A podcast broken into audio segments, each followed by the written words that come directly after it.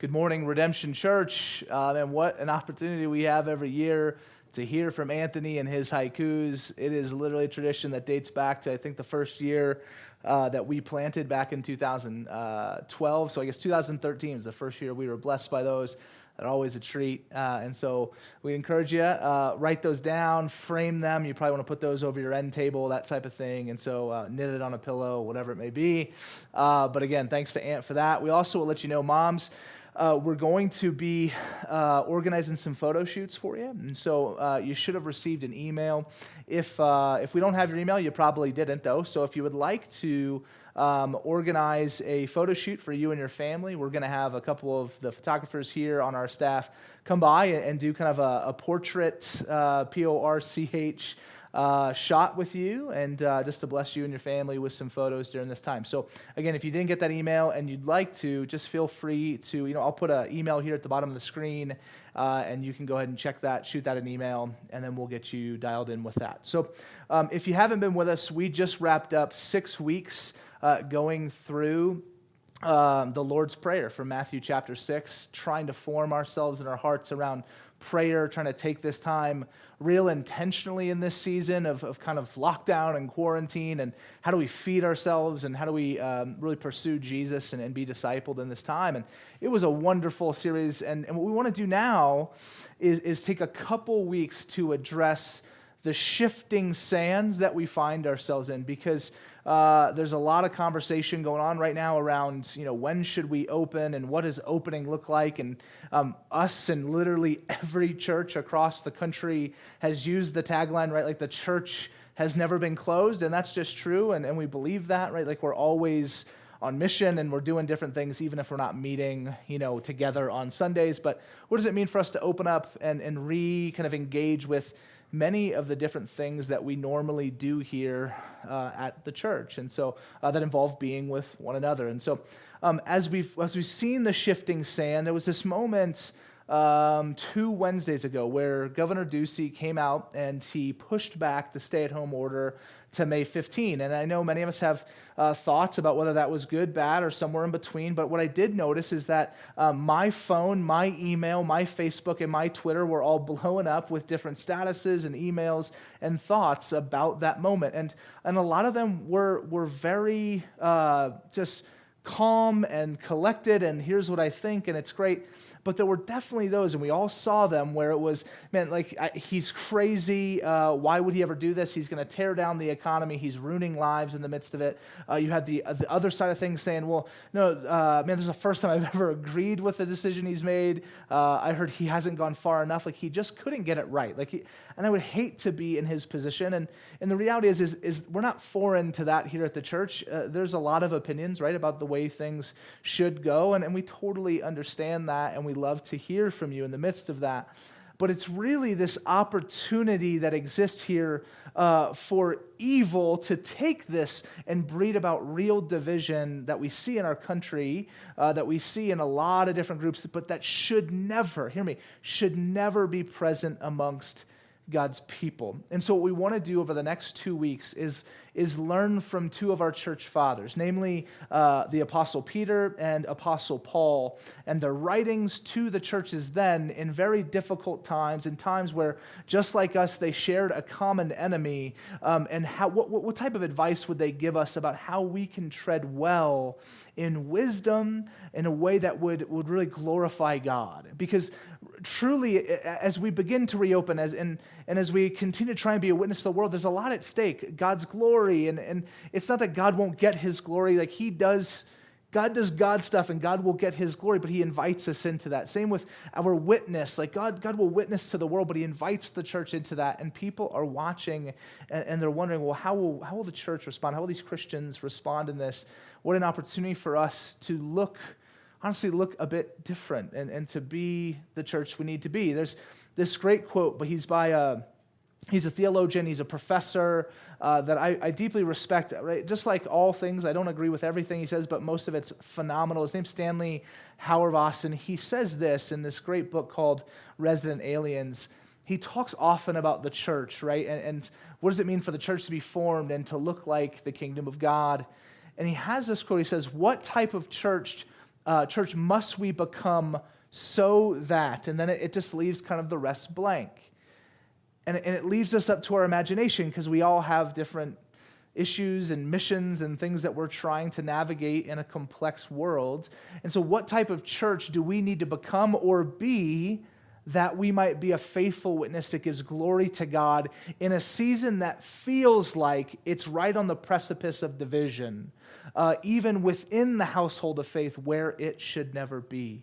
And so, as we look towards this summer, as we reopen and you're getting voices from everywhere, what does it mean for the church to be united? And so, we're going to learn from these two church fathers about what should be the right posture and the right practice of Redemption Flagstaff during this season for this time that God would be glorified, that our witness would not be compromised, and that we would experience the joy and the power and the grace and the mercy of our Lord Jesus Christ in this entire season. So, so that's the whole plan. Now, the text we're going to look at is 1 Peter chapter 3, starting in verse 8. If you're not too familiar with the context of this letter, this passage, um, let me give it to you. And it's one of the main reasons why we wanted to enter into this, because um, what we have to understand, I already said it once before, it's kind of in passing, but um, we have to realize that it's same as in Peter's day, as in uh, Abraham's day, as in the day of every human being that's ever set foot on this earth, we all share a common enemy. And hear me,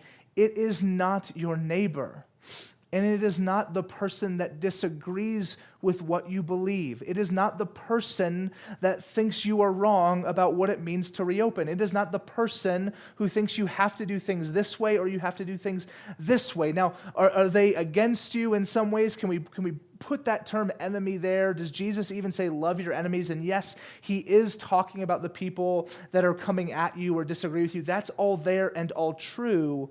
But hear me, at the end of the day, what links us with Peter is a shared enemy. And hear me, it was not and is not for us the Roman government. It was not those persecuting the early church. Obviously, we live in 2020, but there is a shared enemy that is trying to shape and trying to influence what does it mean for us to be united, to be the church, and to be faithful in posture and practice to what God has called us to. And that enemy is namely Satan, sin, and evil, right? And for somebody that might sound crazy, like this force of Satan and sin, it's, it's real. Like we, we believe that, that they're, uh, like Paul says, we, we do not war against the prince and principalities of this world, but rather this spirit of the air, Satan, sin, evil, that is battling against all of creation, not just humanity, but all of creation who is longing for redemption. So, so we unite then with Peter's influence and with Peter's encouragement in this letter to the church then that it can translate to us now because ultimately what we believe is that we share a common enemy with all of humanity. Now, this is unique to the church, and it positions us in such a way that even now we are the best possible alternative for the world to see the way things should be. And here's what I mean by that we deeply believe that we have a common enemy, humanity, that is. Satan, sin, and evil. We're all against it. It's all against us. However, if you do not share that worldview, and you're looking to unite with a common enemy, you're looking to say, well, how, who, do, who can I ally with? Who will be on my side? Who will back me up? Who will be my team? If it cannot be this, this outside force that is against all of us, namely Satan, sin, and evil, like the church believes, like the Bible teaches, then all you're left with is it has to be my neighbor. It has to be the person I disagree with.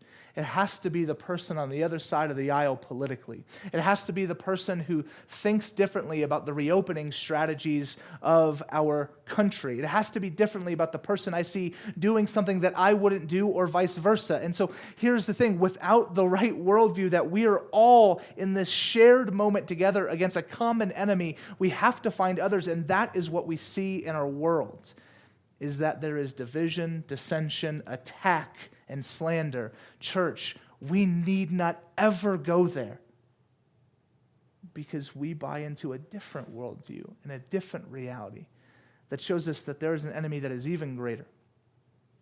Now, this doesn't mean, and we'll talk about this, that you can never disagree. Disagreement's good, and that's circling back to that, but I didn't want to lose you there. But here's what we're going to do uh, is we're going to look at 1 Peter 3 8 through all of that lens. The last thing I'll say before we open up the text is the main reason why I really love this text and really wanted to take these two weeks to talk through this is because, like many of you that I've spoken with, like, I'm just really weary. Like, I'm very I'm, I'm tired. I feel, I just feel, oh, right? And I know some of you feel the same way. Like it's just, this has been heavy and weighty. And it's so interesting because some of the things that have made me feel weary and tired and, and just kind of beat down were not things I expected coming into this. There were things like, okay, well, this will be harder, this will be easier. And it just hasn't been that way. There's been things that have really brought weary to my soul. But I wanted us to go into this text and talk about this the next two weeks. Because I think when we're weary, it's easy for us to just give up our convictions. We're tired. You all know this, right? Like you, you get hangry or you get really, you didn't sleep really well, so you're just really irritable in the morning. Like a lot of you know that. If you're not a night person, you're up too late, so you're really irritable at night because you just don't have enough sleep. You're weary, you're tired. When we're weary, weary we can, can we, we can compromise who we know we are to be. I, wanna, I want us to learn even from a, fr- from a posture on the front end before jumping into our Peter text, the, the encouragement from Paul in Galatians 6 9 that we may never grow weary in doing good.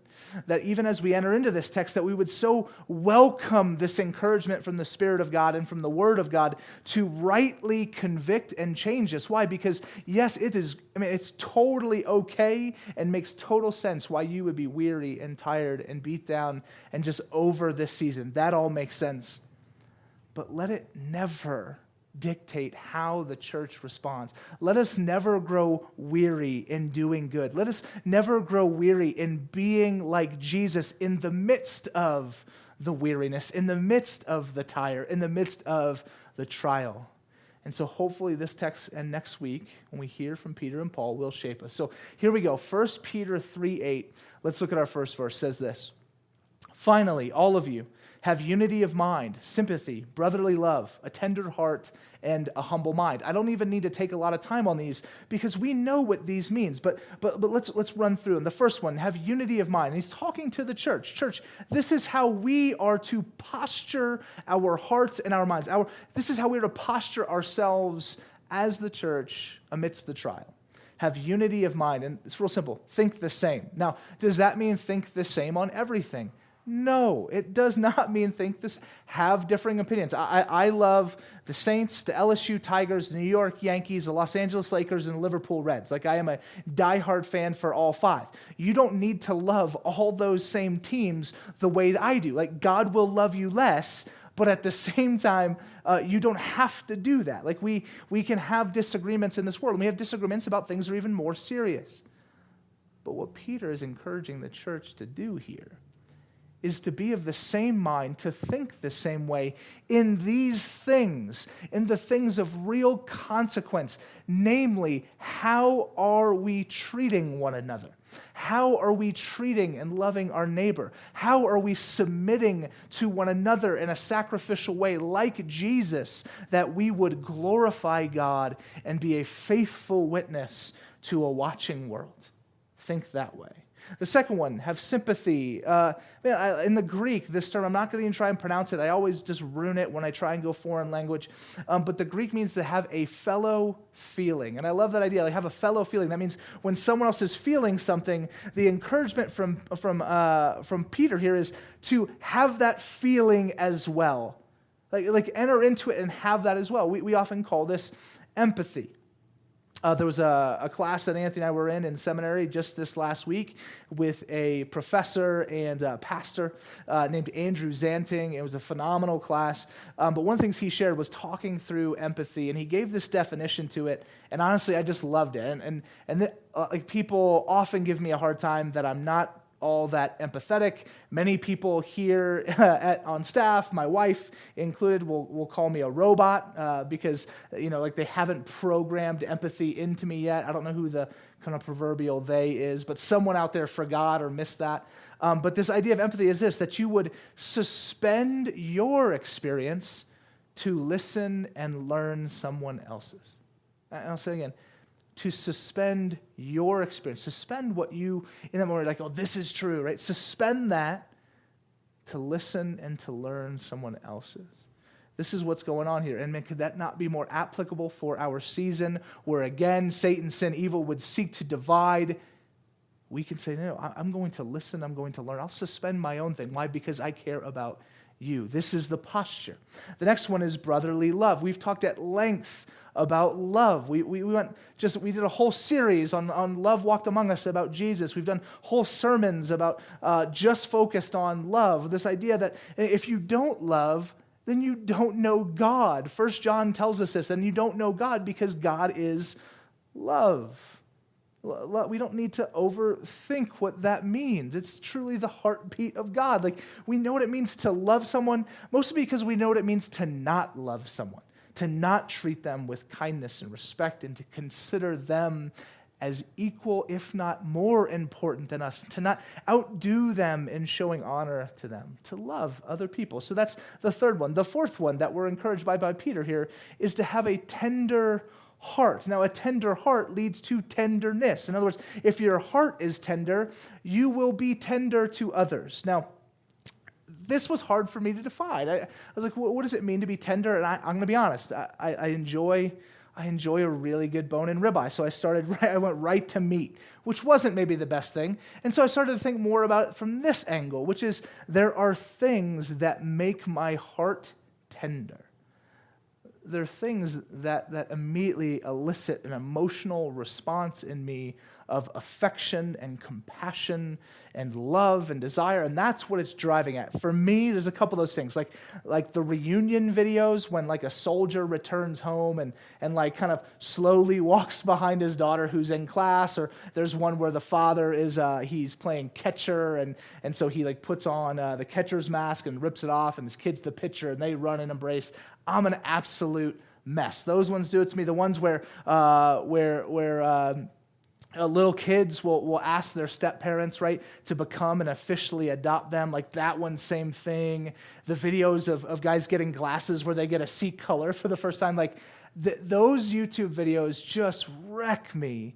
And what they do is they're, they're tender to me. They make my heart tender because the action that i want to come from those is i literally want to like find those families and i want to love them. Like, like how can i bless you? How can i be with you? How can i hug you? I, I just love that. That's that idea. There are things that cause your heart and my heart to be tender, know those things. And that emotion that you experience in that moment, this is what Peter is encouraging the church to. Have that same tender heart that you might act to the other person in tenderness. And then the last one is of humble mind, humility, that you would think clearly in a posture of self humbly. Now, Tim Keller, I think, has just a phenomenal definition on this. Shocker, we're quoting him. But he says this that humility is not thinking less of yourself as we often try and do it, right? Humility is just like, well, how can I tear myself down? That's not humility.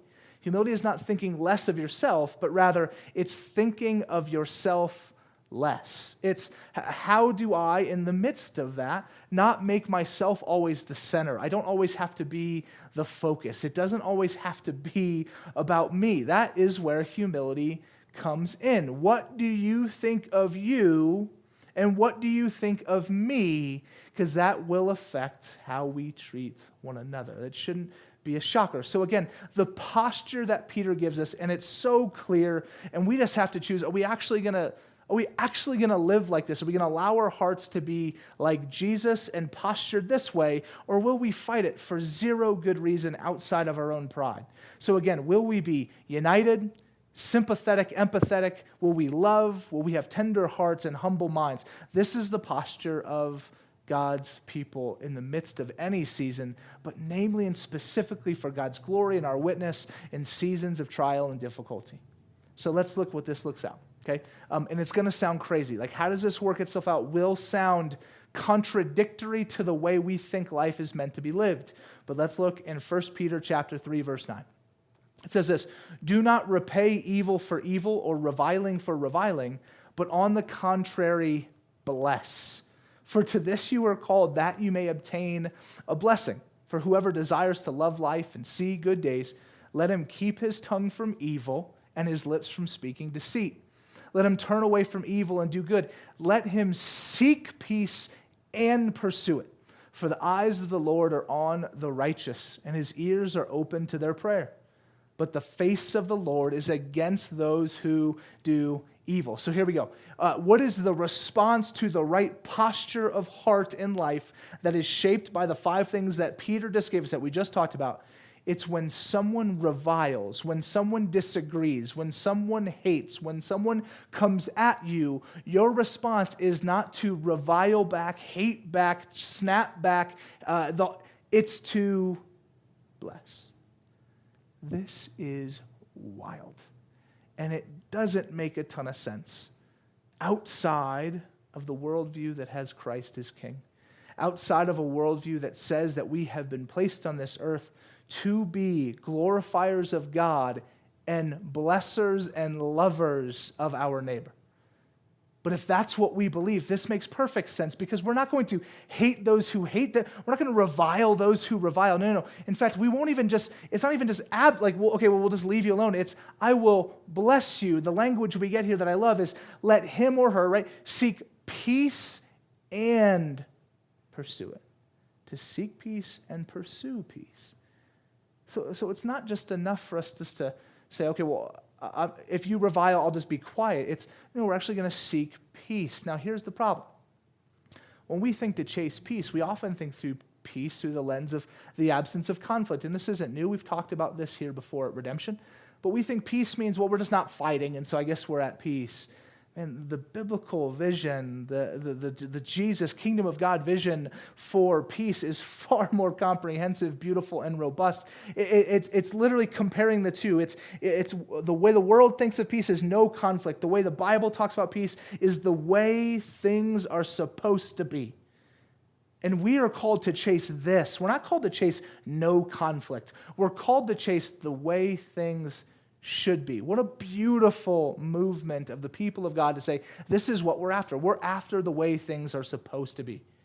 And, there's, there's no way that we can look at so many of the situations that are happening in our culture and world and say, man, that's the way things should be. We cannot look at the Facebook statuses where we attack and belittle one another. We cannot look at the side gossips and conversations where we tear down the brother or sister and say, that's the way that things are supposed to be. We just think they're not conflict because we're not saying it to them. Or maybe we're saying it behind a screen. That's, that's not right. It's not who we are. It's not what we're called to. In fact, when people revile, no, we bless. When people are evil, we love, we move towards, we chase peace, we pursue peace, we be that. Now, some of you are like, well, I haven't been in a conflict in my whole life, which one isn't true, but two, maybe you're just like, ah, it's not really my deal. Here, great, then just be a peacemaker anyway. Go out and seek and pursue it for our world because our world is broken. Our world is longing and clamoring for something better, for something different, for the way things are supposed to be. Be a peacemaker, a peace pursuer for you and for our society, culture, world, and our church.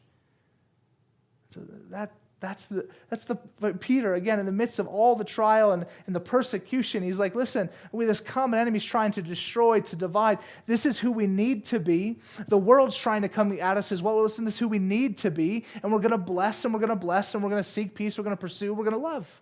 This is who we're meant to be. And so there would not be any infighting in the church about that because that's who we are. And then, namely, in remembering, rather, that we're called to be that before a watching world, we're called to love. So, this brings us to the last part of this passage in, in 1 Peter 3. Um, and it's, it's just trying to navigate, like, how, how do you do this without compromise? How do we continue to pursue this? Because this is not easy. This is, this is an incredibly difficult task to constantly return to a posture of heart that is so contradictory to our own flesh, to the old man, if you will. How do we do that? And I think this last part of the passage gives us the answer. In verse 13, Peter says this to the church Now, who is there to harm you if you are zealous for what is good, like you're chasing what is good? But even if you should suffer for righteousness' sake, you will be blessed. Have no fear of them, nor be troubled, but in your hearts honor Christ the Lord as holy, always being prepared to make a defense to anyone who asks you for a reason for the hope that is in you. Yet do it with gentleness and respect. So, so even when you got to clap back, right? How? Gentleness and respect. Having a good conscience so that when you are slandered, those who revile your good behavior in Christ may be put to shame. For it is better to suffer for doing good if that should be God's will, than for doing evil. For Christ, here, and here's the money verse, right? Here's, here's what all zooms into. Here's what all is formed, is right here. For Christ also suffered once for sins, the righteous for the unrighteous, that he might bring us to God, being put to death in the flesh, but made alive in the spirit. And so, so here, here's there's a couple last little points here. Um, a good marker for how are we doing in this is to ask ourselves this question. And, and it's, it's the main question coming off of this. When, when, it, when it comes to uh, should I, or this person said this, should I, how should I respond, right? Uh, they, they said this on this post. Uh, I disagree with that decision, and I disagree with that decision, and they disagree. That whole deal, where division, dissension, the enemy's trying to come in, where there's trial, there's pain, there's division, the whole deal. How should I respond to that? Here, ask this question Will Christ, okay, verse 15, 16, will Christ be honored by my action? Period. If I do this, is this for my own honor that I have to protect because I have to win and I have to be right? Or is it for the honor of Christ? will he be glorified because what he's called his church to is radical, prioritized, intentional unity of mind, of spirit, of body, of purpose. This is who we're called to be. So as we look towards this, this future next season, how, how do we do this well? We're going to speak well. We're going to believe the best. We're going to engage. We're going to have those dialogues. Why? Because God has very clearly called his people to unity. He's very clearly called us to have the posture of empathy and love and tenderness and humility. And so because that's true, that's how we will honor him, is by doing what he has told us to do in his word. So, fam, honor Christ. And when you're about to make any type of response to the world we're in right now, ask yourself that question Will Christ be honored by my action? Will the world see Jesus and who he actually is in my posture and in my practices? And now, why all of this? Because in verse 18, I said it's that money verse. Because Christ suffered once for sins. and he suffered as the righteous one for the unrighteous. Church, why, when reviled against, when attacked, slandered, and evil has knocked on your door, do we not respond with that same vitriol, that same attack, that same slander, that same comment battle, that same whatever it may be? Eh, and sometimes, and let me just be very clear, it's not always that overt, and I've, I've, kind of mentioned a couple times, but just to be very clear, it's not always that overt. A lot of times it's just even what's going on in your heart. And you know your heart. I don't know your heart. You know your thoughts. I don't know your thoughts.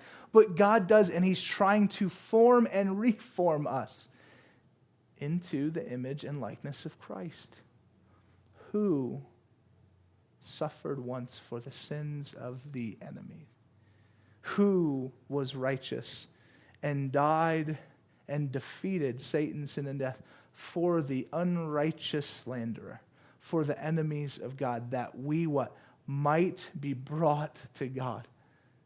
How is all this possible? Because what Jesus did in his life, in his death on the cross, and his resurrection was he brought us to God. We could not get to him our own. We tried. Humanity chased after him and it did not work. So Christ came and he brought us to God where we could not go, but what, yet where we needed to be. Christ brought us there. And it is by the gospel, by the good news of Jesus Christ, that, church, we are now new, we are now God's, and we are now able to be postured like this and to practice like this to be a faithful people. That God might be glorified, that his people might be unified, and that the witness of the church would ring out well beyond this season.